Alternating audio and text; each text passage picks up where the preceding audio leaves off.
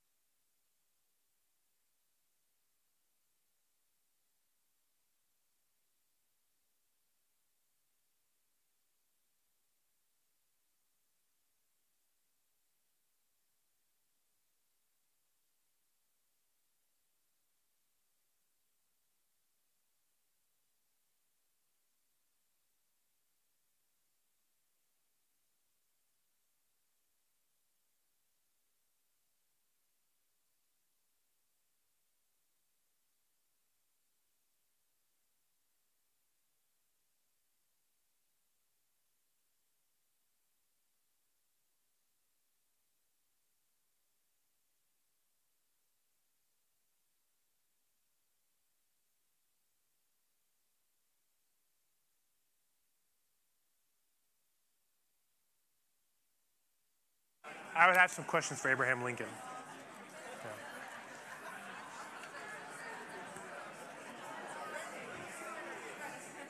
I'm not telling.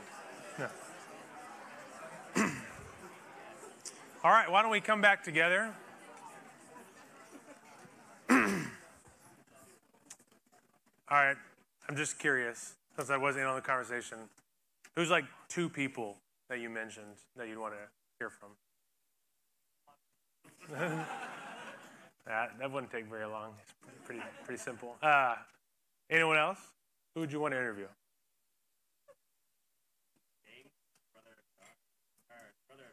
James, the brother of Jesus? Oh, that'd be interesting. So, what was it like always being second best?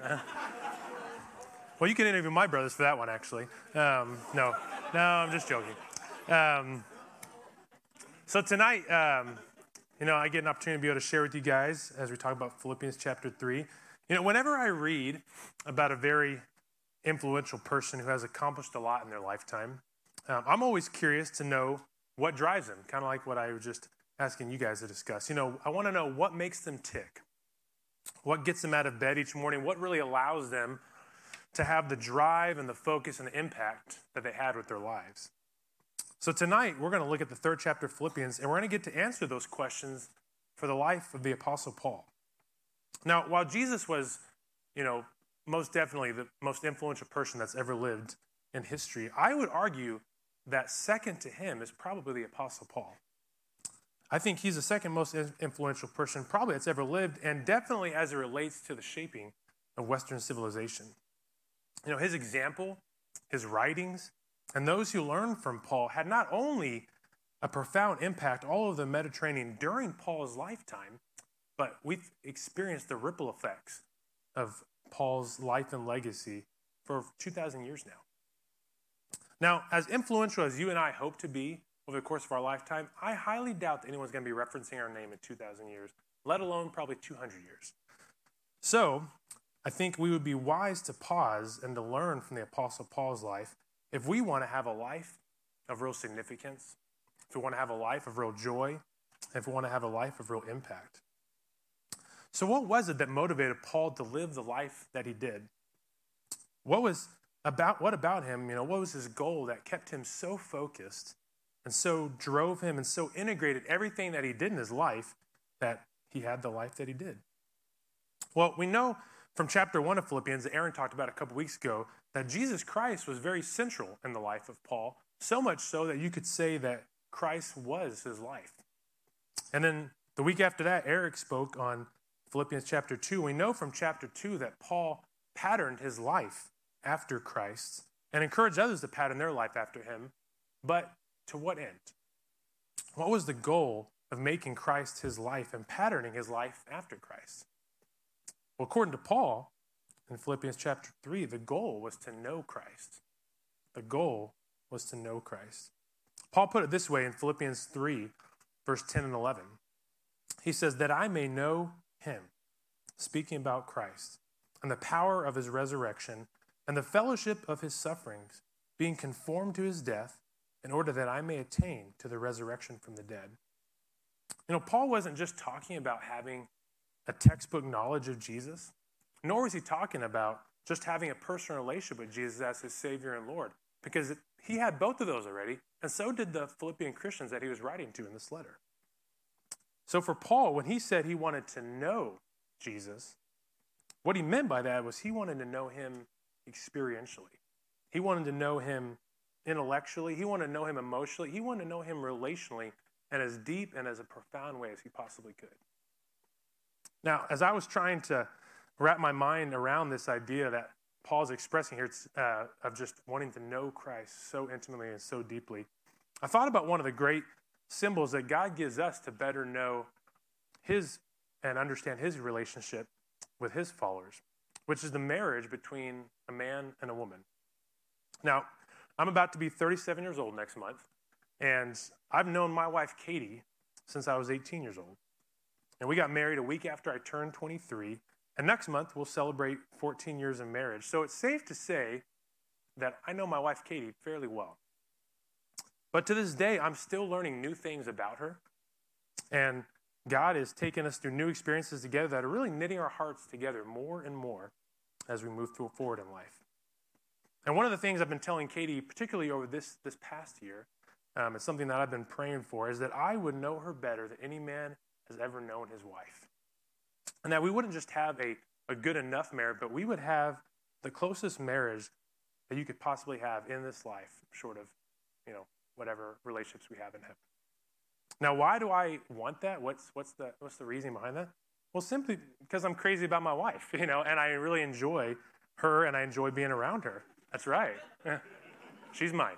Um, but um, now, when I was younger and I would hear married guys talk about their wife being the best friend, honestly, my thought was, well, that's lame. You know, I would think the reason they say their wife is their best friend is they probably don't have any really close guy friends. And so, of course, their wife is their best friend. They don't have any other friends. Um, or I thought maybe, you know, maybe they're just pandering to the crowd. They're trying to get, the, oh, and this stuff. And I thought, that's lame. But honestly, after knowing Katie, you know, 19 years of my life, I can say with complete honesty, she is my best friend. You know, hands down, she is my favorite person to hang out with any day of the week. However, my endless pursuit of getting to know Katie is not the foundation of my marriage. Her commitment to me and my commitment to her, and our mutual commitment to follow Jesus at the center of our marriage, that is the foundation of our marriage. And we made that commitment to each other on our wedding day in April 18th, 2009. And in the same way, Paul's singular driving goal to know Christ is not the foundation of his relationship with Christ. It's what's grown out of the foundation of his relationship. The foundation of Paul's relationship with Jesus Christ is the grace of God flowing into his life as Paul placed his trust solely in Jesus and not in himself. I'll say that again here. The foundation of Paul's relationship with Jesus Christ is the grace of God flowing into his life as he placed his trust solely in Jesus and not in himself. Trusting God to both forgive him and trusting God to really lead him on into his life. So Paul says it this way in Ephesians 2 8 and 9. He says, For it is by grace you have been saved through faith. And this is not of yourselves, it is a gift of God not as a result of works, so that no one may boast. You see, it was the grace of God that saved Paul through faith in Christ, and it's what allowed him to even have a relationship with Christ. It wasn't his good works that allowed him to have a relationship, and the same is true for you and me. It's the grace of God through our faith and trust in him that allows us to even have a relationship, not our works. Paul restates it this way in Philippians 3 9. This is the verse right before the verse we looked at earlier about him saying he wanted to know Christ. He says this Paul said he wanted to be found in Christ, not having a righteousness of his own derived from the law, but that which is through faith in Christ, the righteousness which comes from God on the basis of faith. You see, the foundation for Paul's righteousness, and consequently the foundation for his good standing to even have a relationship with a perfect God, was not Paul's ability to obey God's law perfectly, but his faith in Jesus Christ to really achieve right standing before God on Paul's behalf. That was the foundation. And this foundation of Paul's relationship with Christ and the Philippians' relationship with Christ was being challenged by a group of Jewish people known as Judaizers. And they were trying to convince the Philippian Christians that their trust in Jesus was not enough to be saved. So Paul warns the Philippians by saying this at the beginning of Philippians chapter 3. He says, Beware of the dogs, beware of the evil workers, beware of the false circumcision. For we are the true circumcision, who worship in the Spirit of God and glory in Christ Jesus, and put no confidence in the flesh. You know, in the Old Testament, God commanded uh, that all Jewish males be circumcised as an outward sign that they were God's people. But the circumcision didn't make them God's people, they were already God's people. And they got circumcised to show that they were God's people. In a similar way, as Christians, we get baptized as an outward sign to the world that we have died with and been raised to new life with Christ. But baptism doesn't make a person a Christian, putting our faith in Jesus does. But since Jesus commanded us to go public with our faith, and through baptism, we get baptized. And so these Judaizers were telling these Philippian Christians that, hey, you're not circumcised, you need to get circumcised. You know, you're not worshiping, you can't just worship in any place, you have to worship in a certain place. And there's certain dietary laws you have to do. There's all sorts of laws that you have to be able to figure out and, and follow if you want to actually be made right with God. And so Paul says emphatically that is not true. That is not true. For we, speaking about himself and the Philippian Christians, he says, we are the true circumcision because we've been circumcised in our hearts, as Paul talked about in Romans 2.29, which I don't have on the screen, but you may want to just jot down for other reference. He says, you know, we, we've been given a new heart, guys. And because we have the Holy Spirit living inside us, we don't have to worship in a certain place. We get to worship in the Spirit of God anywhere we want. And our hope and reason for boasting has nothing to do with our human accomplishment or rule keeping. But our hope and what we boast about is what Jesus has done on our behalf. And then Paul goes on to say, although I myself might have confidence even in the flesh, if anyone else had a mind to put confidence in the flesh, I far more. I was circumcised on the eighth day. I'm of the nation of Israel, of the tribe of Benjamin, a Hebrew of Hebrews as to the law, a Pharisee, as to zeal, a persecutor of the church, and as to the righteousness which is in the law, found blameless. So, what Paul is saying here is, guys, if anyone was going to be voted most likely to succeed when it came to obeying the law, it would be me. But what Paul knew was even his impressive bragging list wasn't enough to bridge the gap between him and God. And not only that, but in light of the amazing opportunity to really know Christ and be in a relationship with Him for all eternity, his human list of accomplishments paled in comparison. So let me pause and ask you guys a few questions. What's on your bragging list? You all have one. Some of you share it a little more frequently than others. What's, what are you putting your confidence in to be made right with God? Is it the church you grew up in, or the family you grew up in, or you went through a certain set of religious classes? What is it? You're better than the guy next to you? What are you putting time and energy into that you're hoping will provide the it factor to make your life have meaning and joy and impact in this world? You guys all have answers to these questions, whether you've sat down and thought about it or not. It'd be important to know what those answers are. See, if Paul were here today, he'd tell you and he'd tell me that if your driving goal is anything other than knowing Christ, it's too small a goal. And it won't lead to the life that you were made for. And he goes on and says, But whatever things were gained to me, those things I have counted as loss for the sake of Christ. More than that, I count all things to be lost in view of the surpassing value of knowing Christ Jesus, my Lord. This incredibly high value that Paul puts on knowing Christ above all other pursuits, as I was reading this, it made me think about one of Jesus' parables that he gives about the kingdom of heaven.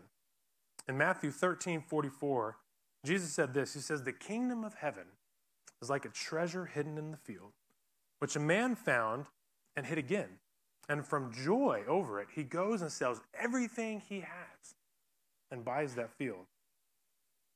What's interesting is this man in this parable, he didn't care that it cost him everything he had to buy the treasure because to him it was worth it. He doesn't feel sorry about, like, man, I had to empty my entire savings account to buy that field. He's like, do it in a heartbeat. Do it, do it over again anytime. See, living in God's kingdom is worth it because you get to have a forever growing relationship with the king. And for Paul, it was the same way. There was nothing that he had accomplished or gained in the past or could accomplish or gain in the future that would compare to knowing Christ. He says, But whatever things were gained to me, those things I've counted as loss for the sake of Christ. More than that, I count all things to be lost in view of the surpassing value of knowing Christ Jesus, my Lord. And he goes on and says, For whom I have suffered the loss of all things and count them but rubbish, so that I may gain Christ. 14 years ago, as I said earlier, I decided to marry my wife, Katie, and I pledged to be committed to her on that day, for better or worse, for richer or poorer, in sickness and in health, till death do us part. And by making that commitment, what I was essentially doing was I was throwing my lot in with her, and I was forever entwining our futures together forever, at least in this life. And so, what joys came in this life as a result of being married to her, I'd get to participate in them. And whatever pain came in this life as a result of being married to her, I would also willingly participate in them because that meant I got to be with her. And for Paul, while I doubt he enjoyed suffering any kind of loss, he was willing to endure because it meant that he could know Christ better and experience his resurrection power in his life. And yet, for some of you today, you know, even ones who claim to be followers of Jesus, that's not your felt experience, is it? If you're being honest with yourself, you know, there's a lot of us in this room that would say, you know, our number one goal is not to know Christ as richly and deeply as possible. Which begs the question why not? What's the reason for that? There's probably a lot of reasons, but possibly one of these could be true for you. For some, it may be that you've, you've been after eternal life, but you thought eternal life started when you got to heaven. But it turns out, eternal life doesn't start in a location, it starts in a relationship. Jesus said this in John 17, 3. He says, And this is eternal life, that they may know you, the only true God, and Jesus Christ, whom you have sent. You can actually step into eternal life right here and now if you decide to begin a relationship with Jesus by placing your trust in Him as your Lord and Savior. You don't have to wait until you get to heaven because eternal life is found in a relationship, it's not found in a location. And in fact, if you do wait till you get to heaven, it's going to be too late. A second reason knowing Christ might not be your number one goal in life is you've been presented, and by no fault of your own, but you've been presented with a caricature of Christ rather than the real thing. You know, maybe for you, some of you guys, Jesus has been presented to you as sort of a CEO type who is just interested in getting results out of you and kind of changing you into becoming the model employee or the model human. Or maybe Jesus has been presented to you as just a really nice guy with a lot of really nice ideas, but yeah, for all given purposes, not really in touch with reality. And so, consequently, and I don't blame you, you don't want to relate to either of those kinds of people. I wouldn't either. But it turns out that Jesus is actually much more than that. He's the best friend you could ever ask for. He's the best teacher of all areas of life that you could ever learn from. He is the way and the truth and the life.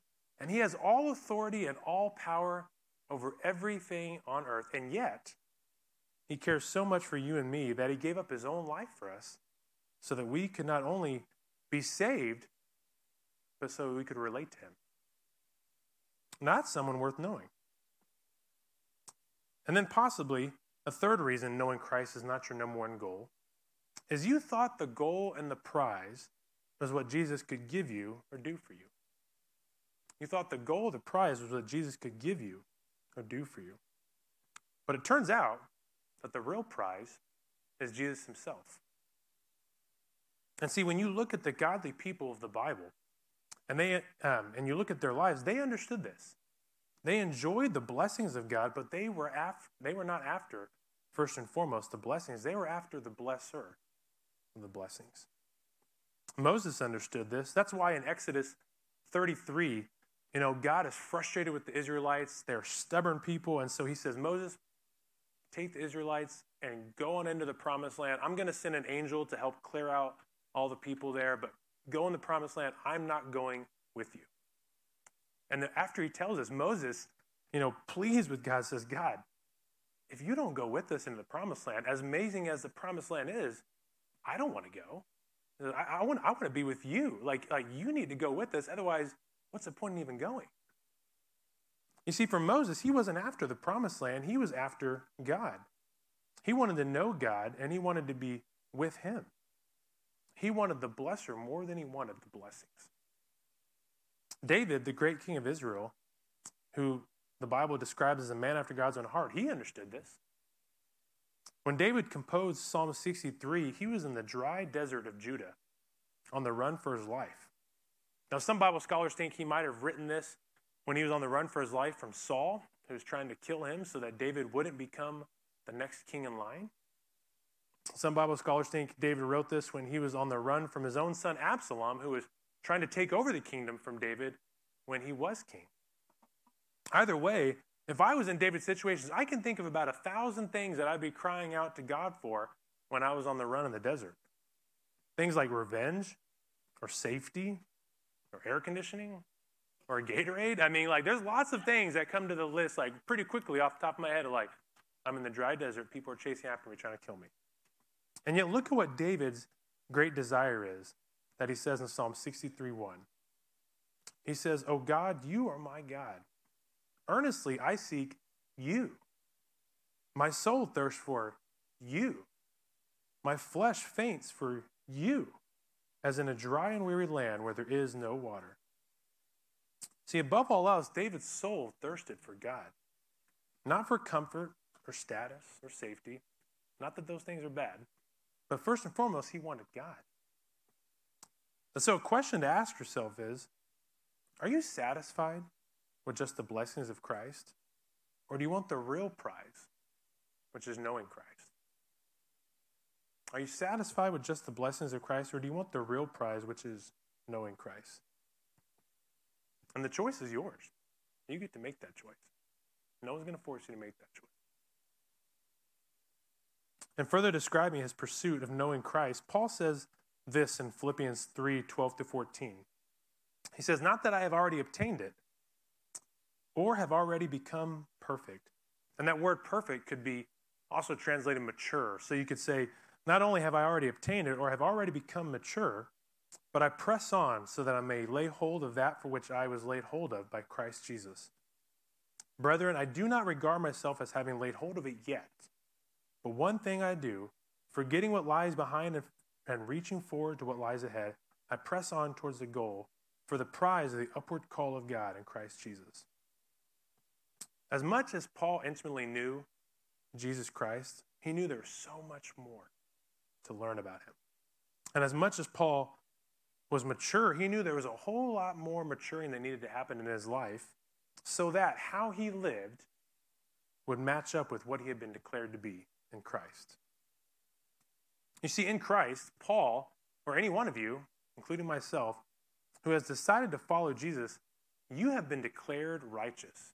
You've been declared blameless, and you have become a child of God the moment you put your faith in Jesus as your Lord and Savior. You receive that status instantly.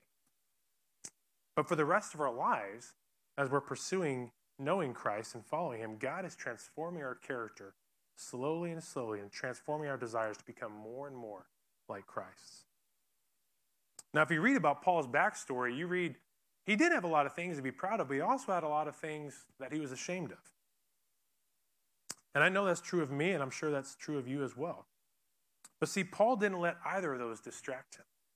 Instead, he says, Forgetting what was in the past, I press forward to knowing Christ because he knew that Christ took care of his shameful past.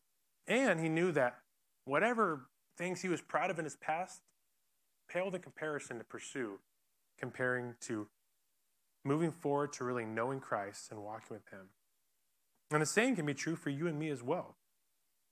And you see in the language of Paul here in this chap in this passage of how he described his pursuit that this was not a casual endeavor for Paul. He knew that God was the one that was transforming. He was very clear about that. But it was Paul who was mentally and physically disciplining himself to press forward to know Christ, to allow the power and grace of God to work in his life. This was not a, a minimum standard requirement kind of living, and this, this was a very intentional, a very focused, a very whatever it takes pursuit to know Christ better and to become like him. Now, as you read what Paul writes here, you might be tempted to think, as I was, you know, wow, Paul, I mean, that's pretty incredible to read about that in your life, but isn't that kind of extreme? I mean, just a bit. And it's tempting to think that way because we often think we're the barometer for normal, don't we? I mean, when you say someone's abnormal, what you're saying is they're not like me, you know? Um, but listen to what Paul says next. He says, Let us therefore, as many as are perfect, or as we said, you could say mature, have this attitude. And if anything you have a different attitude, God will reveal that also to you. However, let us keep living by the same standard to which we have attained. So, what Paul is saying here is, guys, yeah, you're right. There is a discrepancy. But if there is a discrepancy between my attitude and example and yours, it's not the discrepancy between normal and extreme. It's a discrepancy between immature and mature.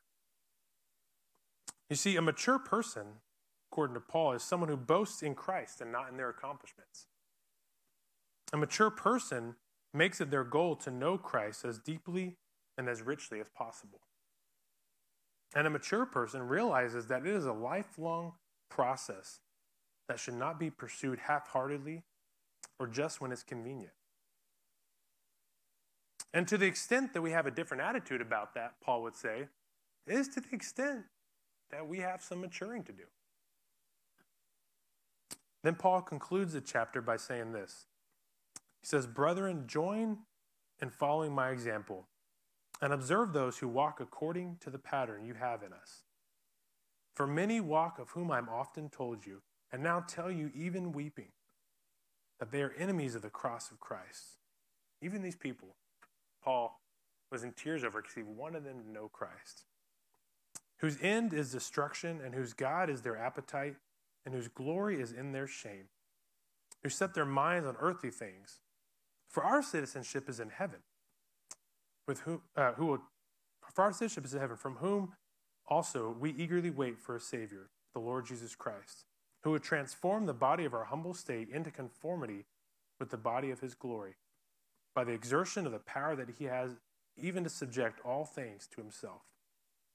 See, Paul reminds the Philippian Christians, and he reminds you and me who have decided to follow Jesus, that the reason we should imitate Paul's example and the example of those who have made it their supreme goal to know Christ is because our true citizenship is not here. It's not here in America. It's not here wherever country that you're from originally. It's, it's in heaven. That's where our true citizenship lies. And heaven is where we're going to spend the majority of our existence. And this life, it's merely a drop in the bucket compared to all of eternity. But this life is preparation for all of eternity. We can't take our trophies or our money or our stuff or our accomplishments in this life into heaven with us. That's why you never see a U-Haul following a hearse. I mean, all it needs is the body, and then they're going to bury that. But we can take with us the person we're becoming and the relationship with Jesus that we have developed. We can take that. We can take with us the person we're becoming and the relationship with Jesus that we have developed. So why not focus on what's actually going to last? Getting to know Jesus intimately and becoming more like him. And as a bonus, while this may not appeal to you now because most of you are fairly young and fit, but as a bonus, uh, when you get older, you'll appreciate this more. One day, God is going to transform your decrepit, falling apart body into his heavenly body with no more aches and pains, no more diseases, no more back surgeries. But that time hasn't come yet. But one day it will. So while our outer bodies will continue to fade and continue to break down day by day by day, the older you get, our inner person can become stronger and stronger as we make it our lifelong pursuit, just like Paul did to know Christ. And this will lead to not only a more satisfying life and a more joyful life, but it will lead to a much more impactful life, just like it did Paul's. And maybe not 2,000 years later, maybe only a few hundred years later, people might be telling stories about you because you're the person that chose to really go a different way than everybody else and make it your number one goal to really know Christ above all else. So let me pray for you guys and invite the band back up.